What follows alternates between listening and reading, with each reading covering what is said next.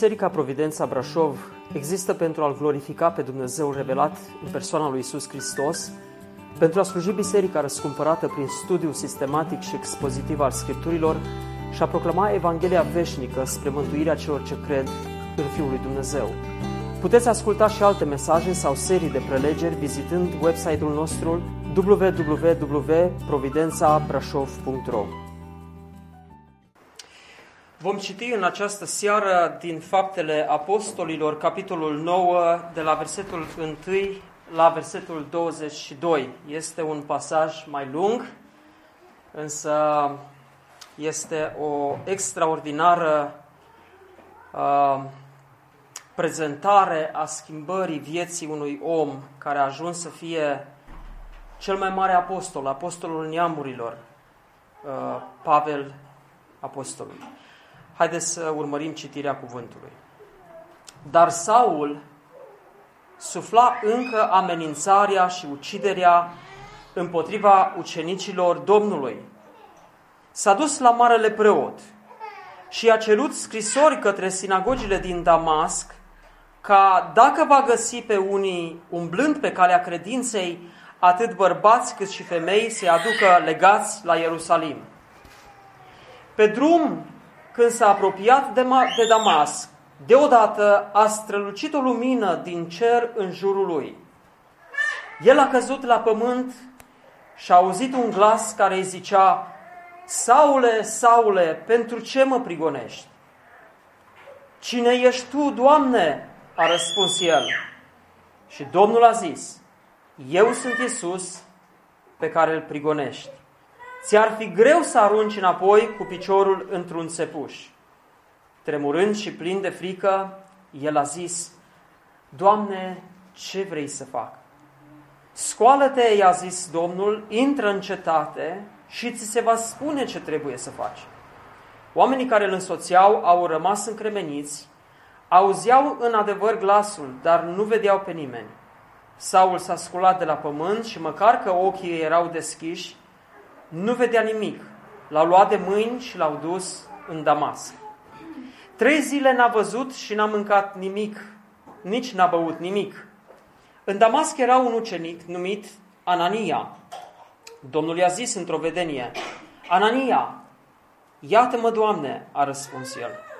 Și Domnul i-a zis, scoală-te, du-te pe ulița care se cheamă dreaptă și caută în casa lui Iuda pe unul zis Saul, un om din Tars, căci iată, el se roagă. Și a văzut în vedenie pe un om numit Anania, intrând la el și punându-și mâinile peste el ca să-și capete iarăși vederea. Doamne, a răspuns Anania, am auzit de la mulți despre toate relele pe care le-a făcut omul acesta sfinților tăi în Ierusalim. Ba și aici are puteri din partea preoților celor mai de seamă ca să lege pe toți care cheamă numele tău. Dar Domnul i-a zis, du-te, căci El este un vas pe care l-am ales ca să ducă numele meu înaintea neamurilor, înaintea împăraților și înaintea fiilor lui Israel și îi voi arăta tot ce trebuie să sufere pentru numele meu. Anania a plecat și după ce a intrat în casă, a pus mâinile peste Saul și a zis, Frate Saule, Domnul Isus, care ți s-a arătat pe drumul pe care veniai, m-a trimis ca să capeți, să-ți capeți vederea și să te umpli de Duhul Sfânt. Chiar în clipa aceea au căzut de pe ochii lui un fel de solzi și el și-a căpătat iarăși vederea. Apoi s-a sculat și a fost botezat. După ce a mâncat, a prins iarăși putere. Saul a mai rămas câteva zile cu ucenicii care erau în Damasc și îndată a început să propovăduiască în sinagogi că Isus este Fiul lui Dumnezeu. Toți cei ce-l ascultau rămâneau uimiți și ziceau, nu este el acela care făcea prăbăd în Ierusalim printre cei ce chemau numele acesta? Și n-a venit el aici ca să-i aducă legați înaintea preoților celor mai de seamă? Totuși, Saul se întăria din ce în ce mai mult și făcea de rușine pe iudeii care locuiau în Damasc, dovedind că Isus este Hristosul. Amin. Acesta este textul la care ne vom uita în această seară. Am ajuns cu această excursie a noastră în Cartea Faptele Apostolilor la capitolul 9. Și locul acesta unde am ajuns este un punct în care au loc două schimbări majore în dinamica aceasta a evenimentelor din Cartea Faptele Apostolilor. Mai întâi am văzut că Evanghelia a început să fie vestită, proclamată în Ierusalim și pentru o vreme tot ce s-a întâmplat în termen de proclamare și întoarcere la Hristos a avut loc în Ierusalim, în capitala uh, Israelului. Dar a venit momentul când acest Saul din Tars a început să sufle amenințare și să genereze o prigoană puternică, o persecuție puternică împotriva creștinilor și toți creștinii, în afară de apostoli, au plecat din Ierusalim și s-au împrăștiat în cetățile de prim prejur, s-au dus înspre Samaria, s-au dus chiar mai departe. Și astfel, prima schimbare la care ne-am uitat și pe care am observat-o este uh, trecerea Evangheliei și a proclamării din Ierusalim spre Iudeia și Samaria și chiar mai departe spre marginile pământului. A doua schimbare pe care am văzut-o a fost faptul că în Ierusalim întoarcerile la Hristos și marile convertiri au fost în masă. Vă aduceți aminte de Petru care a predicat cuvântul și Scriptura ne spune că 5.000 de oameni s-au pocăit, s-au întors la Hristos în ziua aceea și au fost botezați. După aceea, un alt mesaj este proclamat și 3.000 de oameni se adaugă la cei care au fost inițial convertiți și astfel numărul de, de oameni care au început să meargă pe această cale despre care vorbește faptele apostolilor aici, numărul acesta s-a extins la câteva mii.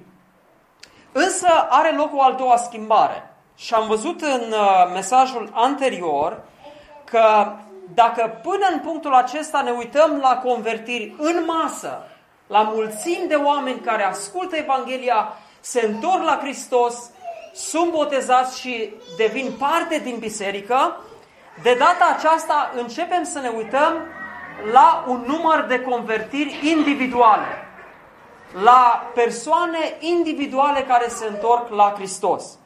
Și prima persoană la care ne-am uitat a fost uh, acest famen din Etiopia, acest uh, uh, ministru de finanțe al împărătesei Candace a Etiopiei, care uh, lucra acolo în administrația din Etiopia și venise la Ierusalim să se închine și în drum spre Etiopia, omul acesta îl întâlnește pe Filip, evanghelistul, aude mesajul Evangheliei și se întoarce la Hristos și este botezat.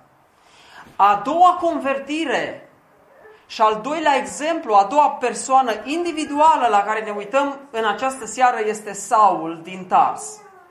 Și vom continua după aceea uitându-ne în capitolul 10 la sutașul Corneliu. Observați schimbarea aceasta? Mântuiri și convertiri în masă și acum ne uităm la câteva persoane uh, care au fost convertite în mod individual. Am citit acest fragment din Fapte, capitolul 9 și speranța mea este că toți ați fost atenți la ce s-a citit. Aș vrea să am trei observații înainte de a ne uita la textul propriu zis. Prima observație. Mântuirea nu este inițiativa unui om, ci este inițiativa lui Dumnezeu. Doar din lectura acestui text putem vedea că nu Saul a fost acela care a început să caute calea aceasta, ci Dumnezeu, Dumnezeul suveran, intervine în viața lui Saul într-un moment cu totul și cu totul neașteptat de el.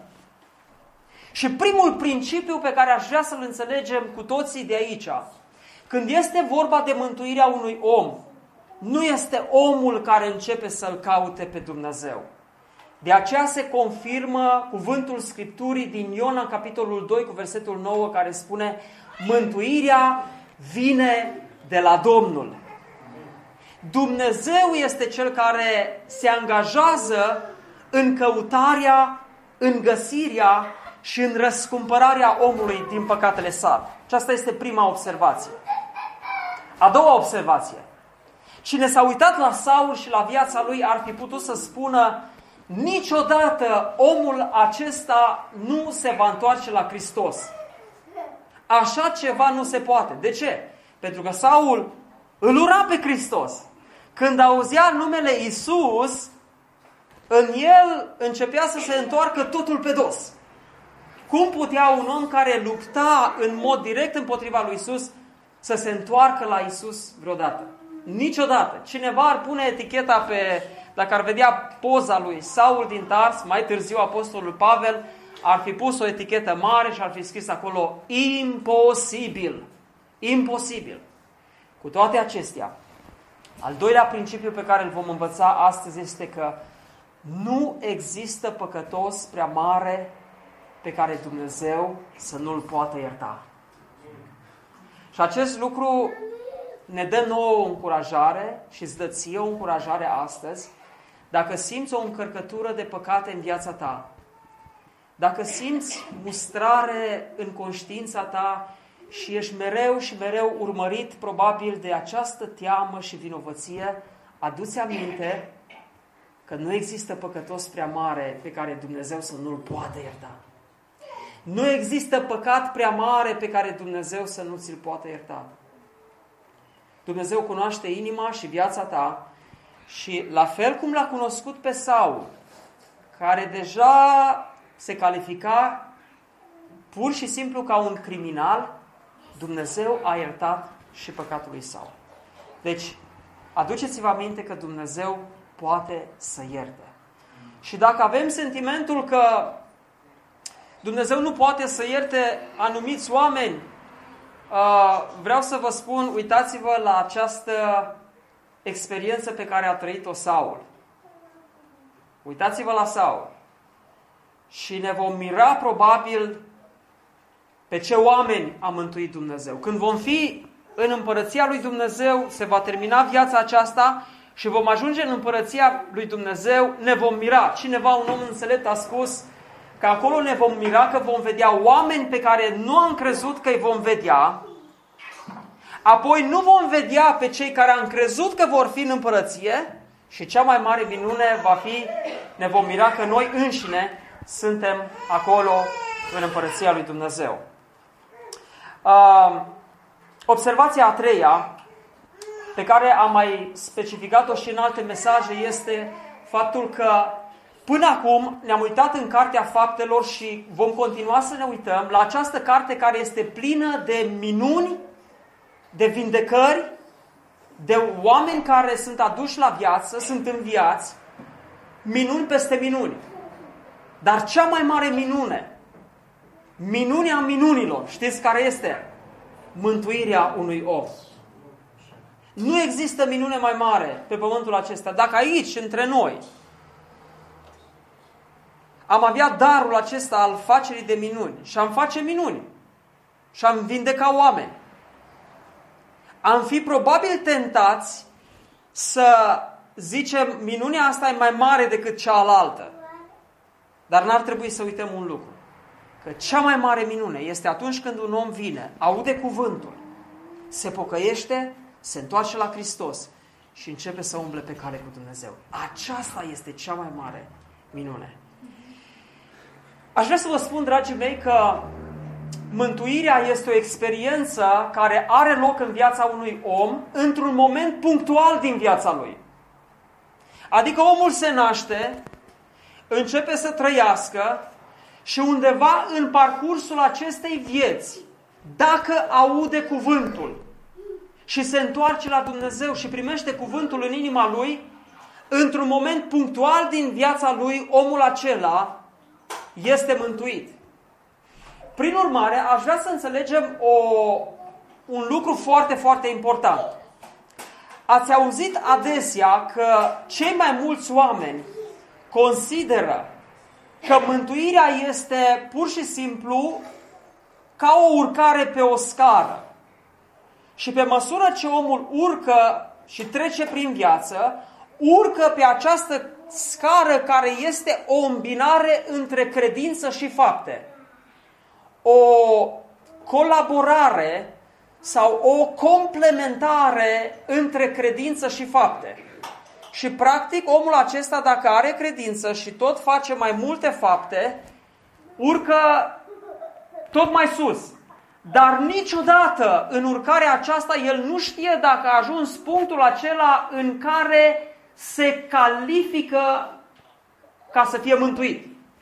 Și dacă îl întrebi, tu ești mântuit, tu ești împăcat cu Hristos, te-ai împăcat cu Dumnezeu, ai păcatele iertate, vei fi mântuit când vei sta în fața judecății lui Dumnezeu, omul acesta ridică din umeri și spune, nu știu, Dumnezeu știe. Ba din potrivă, adesea se spune despre cineva care spune, eu sunt mântuit. Eu l-am primit pe Hristos în viața mea. Eu m-am împăcat cu Dumnezeu și când voi trece de aici dincolo, eu voi fi în cer cu Hristos. La asemenea declarații, anumiți oameni se uită și spune, asta este aroganță, asta este mândrie. Cum adică poți tu să afirmi lucrul acesta? Cu toate acestea, Scriptura ne arată foarte clar că omul, în timpul vieții, poate trăi experiența aceasta a nașterii din nou. Despre care Domnul Isus Hristos spune, nimeni, dacă nu are experiența aceasta a nașterii din nou, nu poate intra în împărăția lui Dumnezeu. Și episodul pe care noi l-am citit astăzi este un episod în care vedem o naștere din nou. Și după cum nașterea fizică în istoria aceasta a avut loc într-un moment punctual, nașterea spirituală, nașterea din nou trebuie să aibă într-un moment, să aibă loc într-un moment uh, punctual. Mai mult decât atât. Dacă aș întreba pe cineva cum are loc o naștere, uh, persoana respectivă nu va veni să spună, nu știu, habar n-am cum are loc o naștere. Doar că îți vezi copilul în brațe. E nu-i chiar așa. Mai ales uh, femeile care au trăit experiența aceasta și au fost în sala de naștere, îmi pot spune în detaliu uh, cum a avut loc naștere. Și eu am fost, loc, uh, am fost în sala de naștere și când a, so- uh, a născut soția mea. Cel mai recent, Adi a avut experiența aceasta când a văzut o naștere în direct. Uh, se întâmplă ceva acolo, sunt niște lucruri, da? Uh, se pregătesc acolo, există o pregătire, da? Sunt aduse monitoare, sunt așezate tot felul de ustensile și toată lumea este pregătită pentru momentul când are loc nașterea. Și apoi uh, începe travaliu și chiar dacă este puțin neplăcut și probabil uh, este puțin impudic, este, se întâmplă ceva, niște lucruri acolo. E bine, nașterea din nou, nașterea spirituală, are câteva elemente pe care dacă nu le vezi acolo, îți poți pune un semn mare de întrebare dacă nașterea aceea a fost una autentică. Și aș vrea ca, uitându-ne la experiența lui Saul, să putem vedea și noi care este tiparul mântuirii. Care este tiparul nașterii din nou?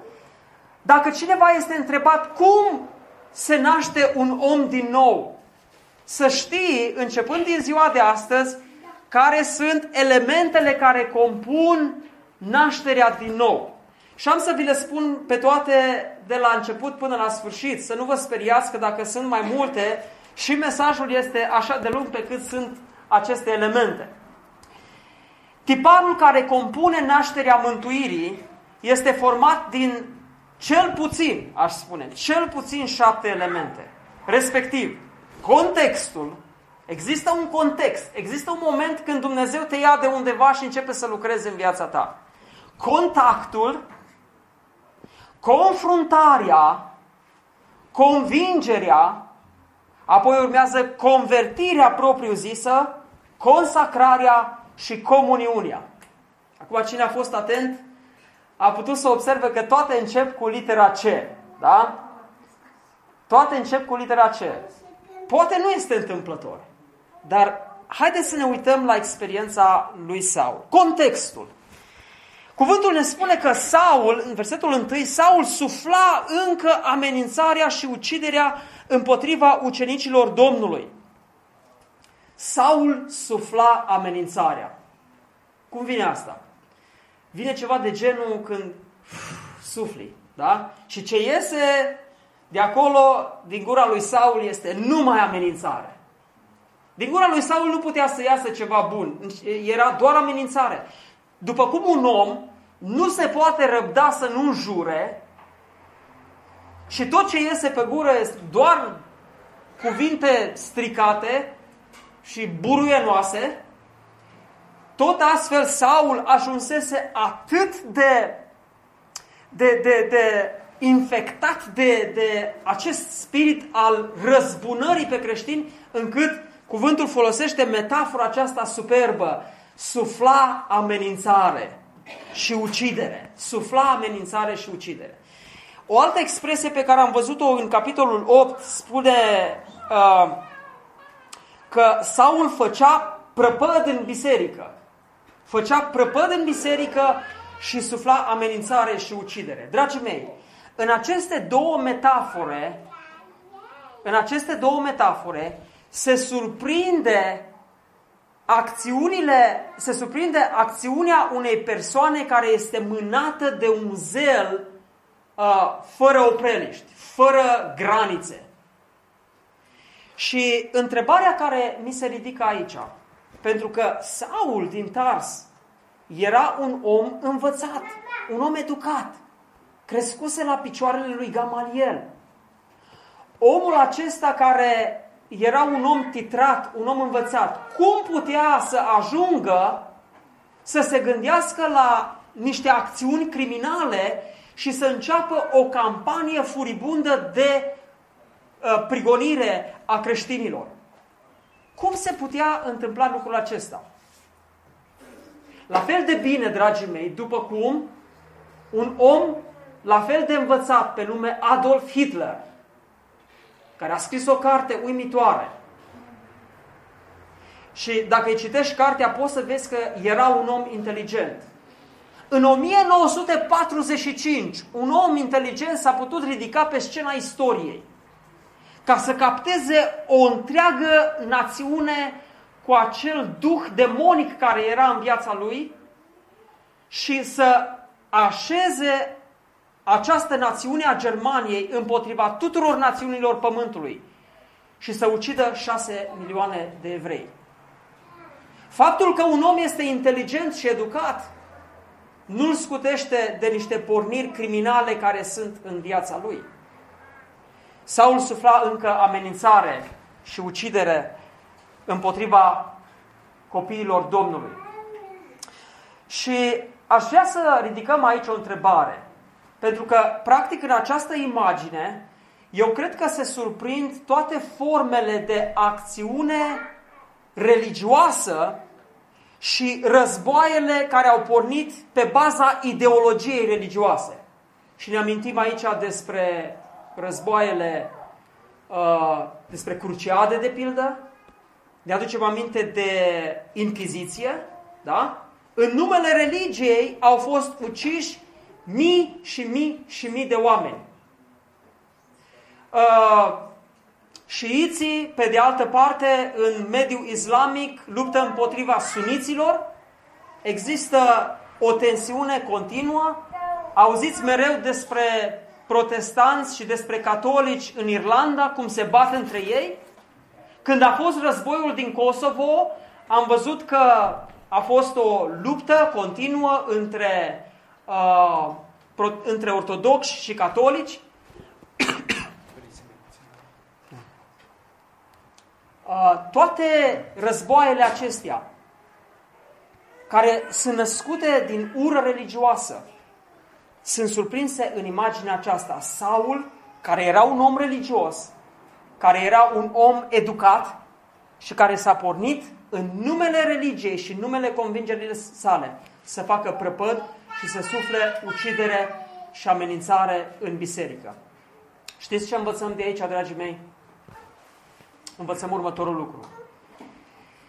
Nu contează cât de puternice convingeri avem, câteodată, în numele convingerii respective, noi putem începe să acționăm în mod greșit. Și am citit nu de mult uh, o carte a lui Ravi Zacarias care spune poți ajunge să faci o pledoarie pentru bunătate atât de acerbă și atât de hotărâtă încât să abandonezi orice formă de bunătate. În numele bunătății abandonezi bunătatea. În numele iubirii abandonezi iubirea. Și în numele religiei abandonezi pe Dumnezeu și devii un criminal. În contextul acesta, și acesta este contextul în care Dumnezeu intervine în viața lui Saul.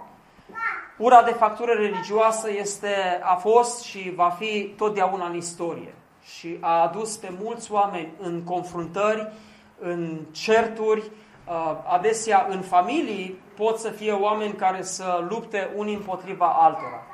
Eu cred, dragii mei, că trebuie să avem convingeri puternice. Eu cred că trebuie să promovăm convingerile acestea. Dar niciodată nu cred că trebuie să ajungem să ne urâm unii pe alții din cauza că am avea o părere sau alta. Trebuie să spunem adevărul cum? Cum? În dragoste. Adevărul trebuie comunicat în dragoste.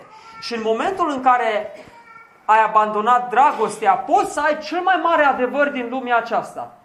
Pentru că nu vei face decât să sufli amenințare și ucidere în, în jurul tău. În contextul acesta, Dumnezeu intervine în viața lui Saul. Am văzut așadar contextul. Haideți să ne uităm acum la contact, la primul contact. În tiparul acesta al nașterii din nou, există un context din care Dumnezeu te ia. Te află, Dumnezeu știe unde. Probabil într-o situație în care nu ți-ai imagina că mai poate fi făcut ceva cu viața ta. Acolo te află Dumnezeu. Și vreau să vă spun ceva, dragii mei. Adesea Dumnezeu ne, a, ne află în cele mai adânci gropi ale vieții noastre. Adesea Dumnezeu ne află în cele mai adânci păcate ale vieții noastre. Și atunci când de acolo parcă nu mai vedem nicio speranță, parcă am vrea ca viața noastră chiar să se termine, de acolo Dumnezeu vine și ne ridică. În contextul acela ne află Dumnezeu. Contactul. Versetul 3. Pe drum, când se apropia de Damasc, deodată a strălucit o lumină în, din cer în jurul lui. El a căzut la pământ și a auzit un glas. Acesta este contactul. Și aș vrea să înțelegem din nou ceva. Contactul acesta nu este sub nicio formă inițiat de om. Dacă adesea mulți oameni spun, uh, în urmă cu mai mulți oameni am început să-L caut pe Dumnezeu. Și într-un fel este adevărat. Uh, pare să fie aici, din perspectiva umană, uh, faptul că noi am început să-L căutăm pe Dumnezeu. Dar înțeleptul Augustin spune, înainte ca eu să te caut pe tine, tu m-ai găsit. Tu m-ai găsit. Și mai spune un verset din Scriptură, în Roman 5 cu 8 spune, și dragostea lui Dumnezeu se arată prin aceasta că înainte, pe când eram noi încă păcătoși, Hristos a murit pentru noi. Căutarea noastră poate să înceapă la un moment dat, dar să nu uitați un lucru. Înainte ca să înceapă căutarea noastră, din punctul acela, înainte, în trecutul nostru, ne-a căutat Dumnezeu. De aceea, Vali, în ziua în care tu ai auzit mesajul Evangheliei, să știi, a fost un context, a fost o pregătire și contactul acela a venit în urma căutării lui Dumnezeu. Așa s-a întâmplat în viața ta și așa s-a întâmplat în viața mea. Nu este Adam care a strigat, Doamne, unde ești? Cine l-a strigat? Dumnezeu l-a strigat pe Adam. După ce a căzut în păcat, Adam s-a ascuns. Și Dumnezeu a venit și a zis, Adame, unde ești?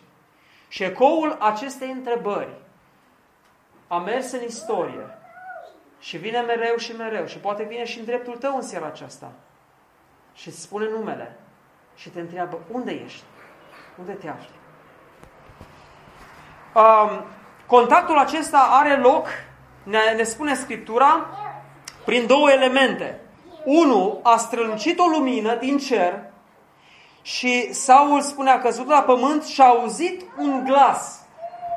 O lumină strălucitoare și un glas puternic care i-a vorbit. Acum aș vrea să vă spun ceva.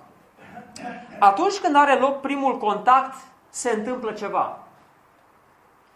Dar n-aș vrea să credem că întotdeauna experiența aceasta pe care am citit-o despre Saul trebuie să fie normativă. Adică, dacă eu nu aud un glas, dacă eu nu văd o lumină strălucitoare, atunci Dumnezeu n-a venit să lucreze în viața mea. Aceste experiențe nu trebuie să fie normative. Dar, într-un fel sau altul, vreau să vă spun, ar trebui să se regăsească în viața noastră. Când se întâmplă contactul acela, ar trebui să existe o experiență care să indice faptul că Dumnezeu a început să lucreze în viața noastră. Iată contactul. O lumină strălucitoare și un glas care îi vorbea și îi zicea, Saule, Saule, pentru ce mă prigonești? Și aici vine confruntarea. Saul care era angajat să se ducă să prindă creștinii, să-i lege din Damas, capitala Siriei, să-i lege și să-i ducă la Ierusalim. Saul care probabil când auzea numele Isus se răscolea totul în inima lui. Și în inima lui, în momentul în care l-a văzut pe Ștefan omorât, s-a trezit duhul acesta lui Haman din trecut și a început să, pro, să prigonească creștinii în scară, în masă, în scară largă. Omul acesta este confruntat de această dată într-un mod incredibil. Tocmai cu cel pe care îl prigonea. Saule, pentru, pentru ce mă prigonești? Și Saul, încurcat, cuvântul ne spune mai târziu că și-a pierdut vederea în urma acelei străluciri puternice, foarte încurcat, el spune, cine ești tu, Doamne? Își dă seama într-o secundă că aici este ceva supranatural. Cine ești tu, Doamne? A răspuns el. Și Domnul i-a zis, eu sunt Isus pe care îl prigonești. Și aici probabil Saul ar fi putut spune, dar eu nu te prigonesc pe tine, eu prigonesc niște creștini nenorociți. Frumusețea aici, dragii mei, este că Hristos se identifică cu cei prigoniți. Hristos se identifică cu tine. Și dacă din cauza credinței tale vei trece prin încercări în viață și oamenii își vor bate joc de tine pentru că ești un copil al lui Dumnezeu credincios, nu uita că nu-și bat joc numai de tine, își bat joc de Domnul Isus Hristos. Și dacă ei ar putea să audă vocea aceea cerească, ar auzi același lucru. De ce mă prigonești? Tu nu prigonești doar niște creștini, tu prigonești pe Hristos. Aceasta este confruntarea și spune Domnul Isus, ți-ar fi greu să arunci înapoi cu piciorul într-un țepuș. O altă metaforă foarte frumoasă. Ce, ce, ce dorea să comunice metafora aceasta? În vremea aceea, nu știu, astăzi eu am lucrat la țară și uh, s-a întâmplat ca să facem ceea ce noi numeam, numeam arace, adică niște șansuri unde să punem cartofii și mergea calul înainte și cineva ținea calul de căpăstru și îl trăgea și dădea o direcție bună, să meargă drept, și cel care stătea în spate ținea plugul și avea undeva într-o parte a plugului un bici și mergea. Și dacă calul se oprea, îl atingea ușor cu biciușca aceea, cu biciul acela și calul continua să meargă.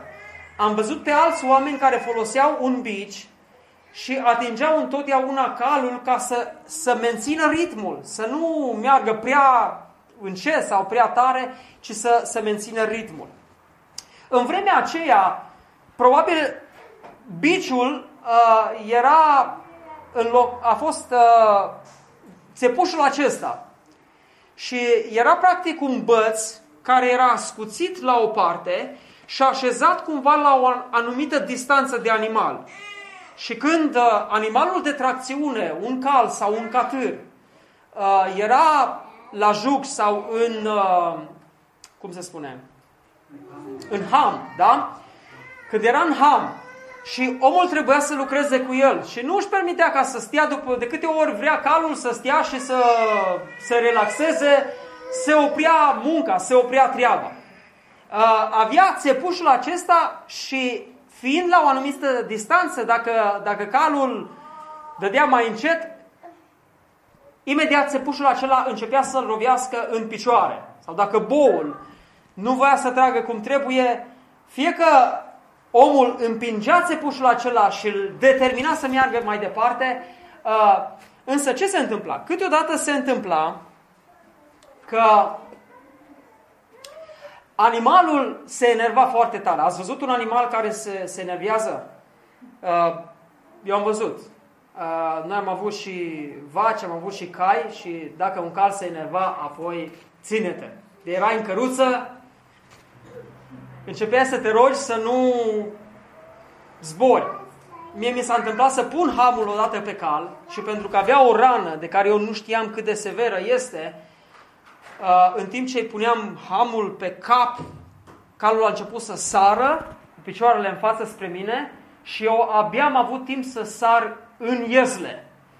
Dar calul a sărit și el cu picioarele în iezle și a început să dea și a fost la un milimetru de mine. Și m-am tras pe un colț al ieslei și el a venit înspre mine, dar n-am mai putut să ajungă. Praf m-ar fi făcut. Însă, câteodată animalele acestea se enervau și în nervii acelea începeau să dea mai tare și dădeau de 5-6 ori. Ce reușeau să facă? Nimic altceva decât să se rănească mai tare. Nu răneau țăpușul, să răneau pe ele însele. Saul ce nu-și dădea seama este că deja Dumnezeu pusese hamul pe el. Și acum Dumnezeu voia să-i dea o direcție și să-i spună, pe aici am mers, Saule. Până acum ai mers unde ai vrut tu, în direcția în care ai vrut tu, dar de azi înainte, drumul tău este pe aici. Și Saul, habar n-avea că avea în spate pe Dumnezeu care ținea țepușul. Și din clipa aceea, dacă Saul ar fi spus, e o nebunie, e o iluzie, am avut epilepsie sau să se ridice de jos și cum mulți cercetători au zis, a, nu, a fost o nălucă, a fost o epilepsie, o cădere a lui Saul. Dacă, dacă insolație, da, era cald, a avut insolație și a căzut și a avut o vedenie așa, dacă Saul s-ar fi ridicat și ar fi zis, e, n-a fost nicio voce, halucinație în mintea mea, și ar fi mai, mers mai departe, care era problema? Țepușul. Dădea cu piciorul în țepuș și îl avea pe Dumnezeu permanent în spatele lui. Acum, aici aș vrea să vă spun ceva, dragii mei. Dumnezeu a intervenit în viața mea. Și din ziua aceea, vreau să vă spun, am fost atras de lume. Mă mai atrăgea, mai venea ispita. Dar de fiecare dată când încercam să gust ceva din lumea aceasta, simțeam țepușul acela.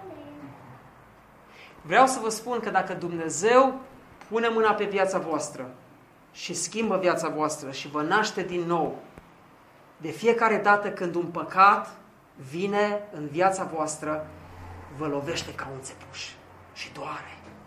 Și aceasta este o dovadă foarte, foarte clară că ești cu adevărat născut din nou. Și în ziua de astăzi, uită-te la ce păcate faci. Dacă păcatele pe care le faci nu te mustră și nu te apasă, aș vrea să, să spun că ești încă mort în păcatele tale, în lumea aceasta. Dar dacă păcatele acestea te ard ca un acid sau te, te înțeapă ca un țepuș, deja Dumnezeu este în spatele tău și îți dă o direcție bună. Chiar dacă este rău câteodată țepușul acela și chiar dacă mustrarea Domnului poate venită prin frați de-ai tăi și prieteni, nu-ți place și a, simțiți cât de rău este să spună cineva adevărul. Ăla e un țepuș bun, dragii mei.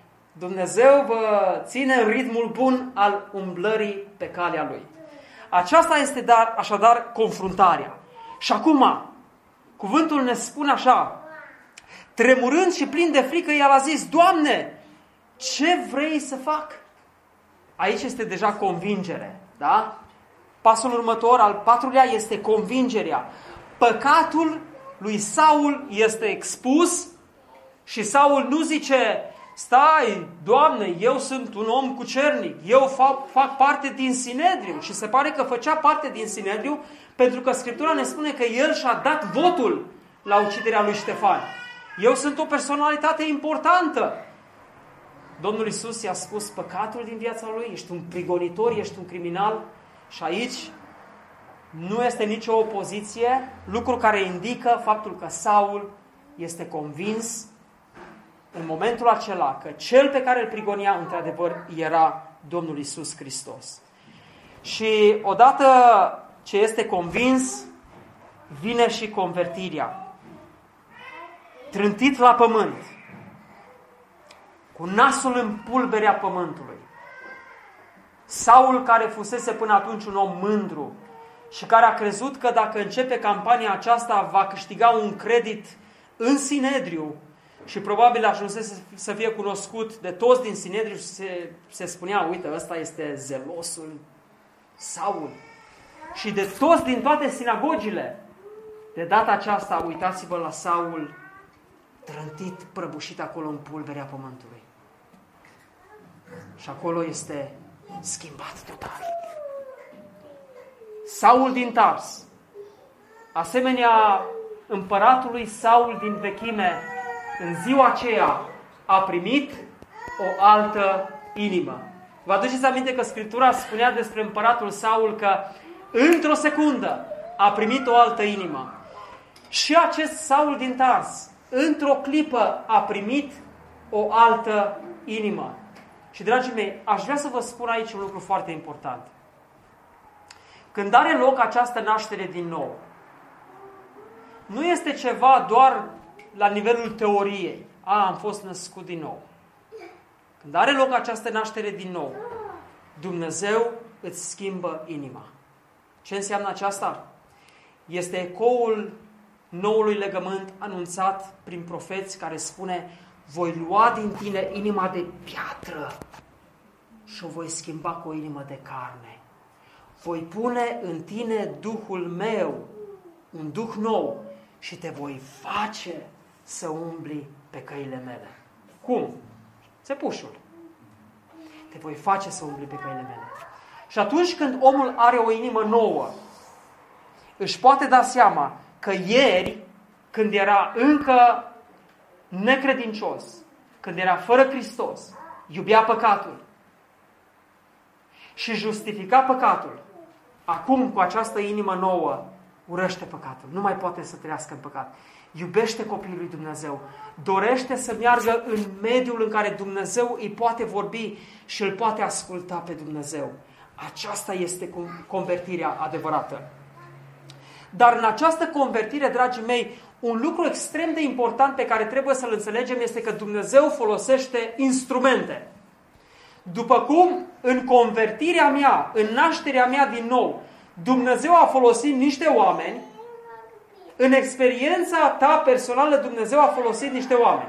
Vali, cine a fost în cazul tău? Alex Palade. Alex Palade. La tine, bebe? Tot Alex Palade. Ia uite, domnule. Vedeți, un om... Anania, da? Cuvântul ne spune că în mântuirea lui Saul l-a folosit pe Anania. Și aici este ceva excepțional, dragii mei. Dumnezeu se duce la Anania și îi spune, scoală-te. Și du-te pe ulița care se cheamă dreaptă, acolo este Saul din Tars. Se roagă. Zice, du-te acolo. Și Anania, săracul, poate buimac încă din timpul somnului, începe să, să, să articuleze câteva cuvinte și spune, Doamne, ă, cum să mă duc acolo? Am auzit că omul ăsta ucide creștinii și a venit la Damasc. Și Anania, care era ucenic, era pe lista lui Saul. Era probabil primul acolo, Anania. Cum să mă duc eu acolo? Este ca și cum poate cineva i-ar fi spus unui evreu, scoală-te, du-te la Hitler și îi spune că zilele lui sunt numărate. Sau pe vremea veche. Să zică cineva, Duhul Domnului, să se zică lui Bebe, scoală-te, du-te la Ceaușescu și spune să se pocăiască de păcatele lui. Nu era ușor lucru, vă dați seama. Și Anania a avut această reținere să se ducă. Însă s-a dus. Și știți ce învățăm din, din, din aceasta, dragii mei? Ascultați. Nu disprețuiți niciodată un suflet. Oricât de rău ar putea să fie omul acela, nu disprețuiți un, un suflet. Din perspectiva noastră umană, vedem doar răutate, vedem păcatul din viața lui. Dar din perspectiva lui Dumnezeu, Hristos a murit pentru sufletul acela. Hristos a vărsat sângele pentru păcatele pe care omul acela le face. Și dacă cineva ar fi întrebat, uh, ai vrea să-l vezi pe Ceaușescu în rai? S-ar veni greu, așa nu? Ca și, chiar ca și credincioși să zici, uh, da, aș vrea. Uh, unii au zis, pe el aș vrea să-l văd, dar pe ea, pe ea să nu o văd pe acolo. Sau cineva a zis, ai vrea să-l vezi pe Ceaușescu Rai? Da, sigur, aș vrea să-l văd. Să fie acolo, că pun mâna pe el și praful fac. Și că chiar aș vrea să-l văd acolo, să nu fie dincolo, că acolo măcar îl pot prinde. Niciodată nu disprețuiți un suflet. Dumnezeu iubește pe fiecare. Și aceasta este convertirea, dragii mei. Și acum încă două lucruri. După convertire și lucru, uh, următoarele două lucruri care dovedesc că acea convertire, acea naștere din nou a fost autentică, este consacrarea. Sunt două mari întrebări care apar aici. Cine ești? Și ce să fac? Dragul meu, dacă în această seară, cumva, prezent în acest loc, te identifici probabil pe acest drum al Damascului, ca și Saul, Adică ducându-te într-o direcție greșită, trăind în păcat și nefiind în păcat cu Dumnezeu. Două întrebări trebuie să te duci să spui în seara aceasta. Du-te în camera ta și spune, Doamne, cine ești? Cine ești Tu, Doamne Iisuse? Și a doua întrebare, a doua întrebare, ce să fac? După ce Saul a fost convins că Isus este într-adevăr Hristosul, și în clipa aceea Dumnezeu i-a schimbat inima și i-a dat o altă inimă. El este gata să spună ce să fac. Este luat, dus în cetate, începe să se roage, începe să postească, începe să strige după milă. Elementele acestea, dragii mei, nu le vezi la un necredincios. Este o consacrare totală în acel act al pocăinței și al împăcării cu Dumnezeu. Ce să fac? Aceasta este consacrarea. Și în sfârșit, după ce Anania se duce, se roagă, pune mâinile peste el și este botezat, vedeți, dragii mei, este important ca în parcursul acesta al uh, apropierii de Dumnezeu și din nou, vedeți, Scriptura are o altă dovadă că după ce un om, un om este născut din nou, după experiența aceea urmează experiența botezului nu așeza carul înaintea calului sau nu pune vagoanele înaintea uh, locomotivei. Prima experiență este credința și pocăința, nașterea din nou și apoi urmează botezul. Toată Scriptura vorbește despre așa ceva și nu este cazul să mai insist. A fost botezat, a primit, s-a umplut de Duhul Sfânt și a, a mâncat și a prins iarăși putere. Și cuvântul ne spune că a mai rămas câteva zile cu ucenicii care erau în Damasc și acolo a început să propovăduiască în sinagogi că Isus este Hristosul și în versetul 22 să dovedească că Isus este Hristosul și este Fiul lui Dumnezeu. Și Saul din Tas a început să aibă această relație cu credincioșii din Damas și mai târziu cu credincioșii din Ierusalim și să se ducă la neamuri în această comuniune, atât cu Hristos, cât și cu ucenicii. Dragii mei, acesta este tabloul care caracterizează un om care este născut din nou. Toate cele șapte elemente pe care le-am, le-am urmărit în această seară compun această experiență a nașterii din nou sau a convertirii. Și această, această experiență formată din acești pași este ceea ce noi numim regenerare sau naștere din nou. Și această naștere din nou, alături de o altă experiență pe care Scriptura o numește îndreptățire sau justificare, adică în momentul în care tu ți-ai pus încrederea în Hristos, Dumnezeu te declară drept înaintea Lui. Îți iartă păcatele datorită lui Hristos, căci păcatele tale sunt luate și ispășite, pedepsite în crucea lui Hristos. Și ești declarat drept, adică îndreptățit înaintea lui Dumnezeu. Dar vei spune, dar stai puțin, dar eu continui să mai păcătuiesc. Și așa este. Nu în mod voit, nu în mod constant, ca un stil de viață, ci ca un accident. Dar experiența aceea a declarării, a declarației de dreptate, a justificării sau îndreptățirii, este ca și cum tu ai fi o, o, o foaie neagră, plină de păcat. Dar peste foaia aceasta neagră neprihănirea lui Hristos este așezată datorită credinței tale. Și când Dumnezeu se uită la tine, nu mai vede vinovăția și păcatul din viața ta, ci vede neprihănirea lui Hristos. Iar păcatul acela, datorită credinței și pocăinței, este luat de Hristos asupra lui. Și astfel ești iertat. Cele două experiențe, regenerarea sau nașterea din nou, și justificarea sau îndreptățirea compun cu adevărat opera mântuirii noastre.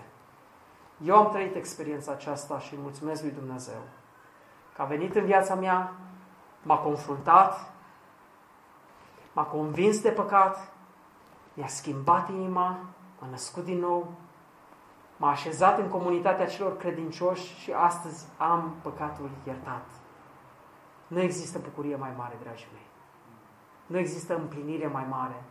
Să știi că păcatul este iertat. Ferice de cel cu fără de legea iertată și cu păcatul acoperit. Dumnezeu să-ți deschide ochii, să poți vedea lucrarea aceasta măriață a lui Dumnezeu. Și dacă ai trăit experiența aceasta, bucură-te și laudă-L pe Hristos. Dacă n-ai trăit experiența aceasta, caută, roagă-te ca Dumnezeu să vină în viața ta și să schimbe inima ta. Și vei fi cu adevărat o făptură nouă și toate cele vechi s-au dus și iată că toate lucrurile s-au făcut noi așa cum ne spune cuvântul. Amin. Amin.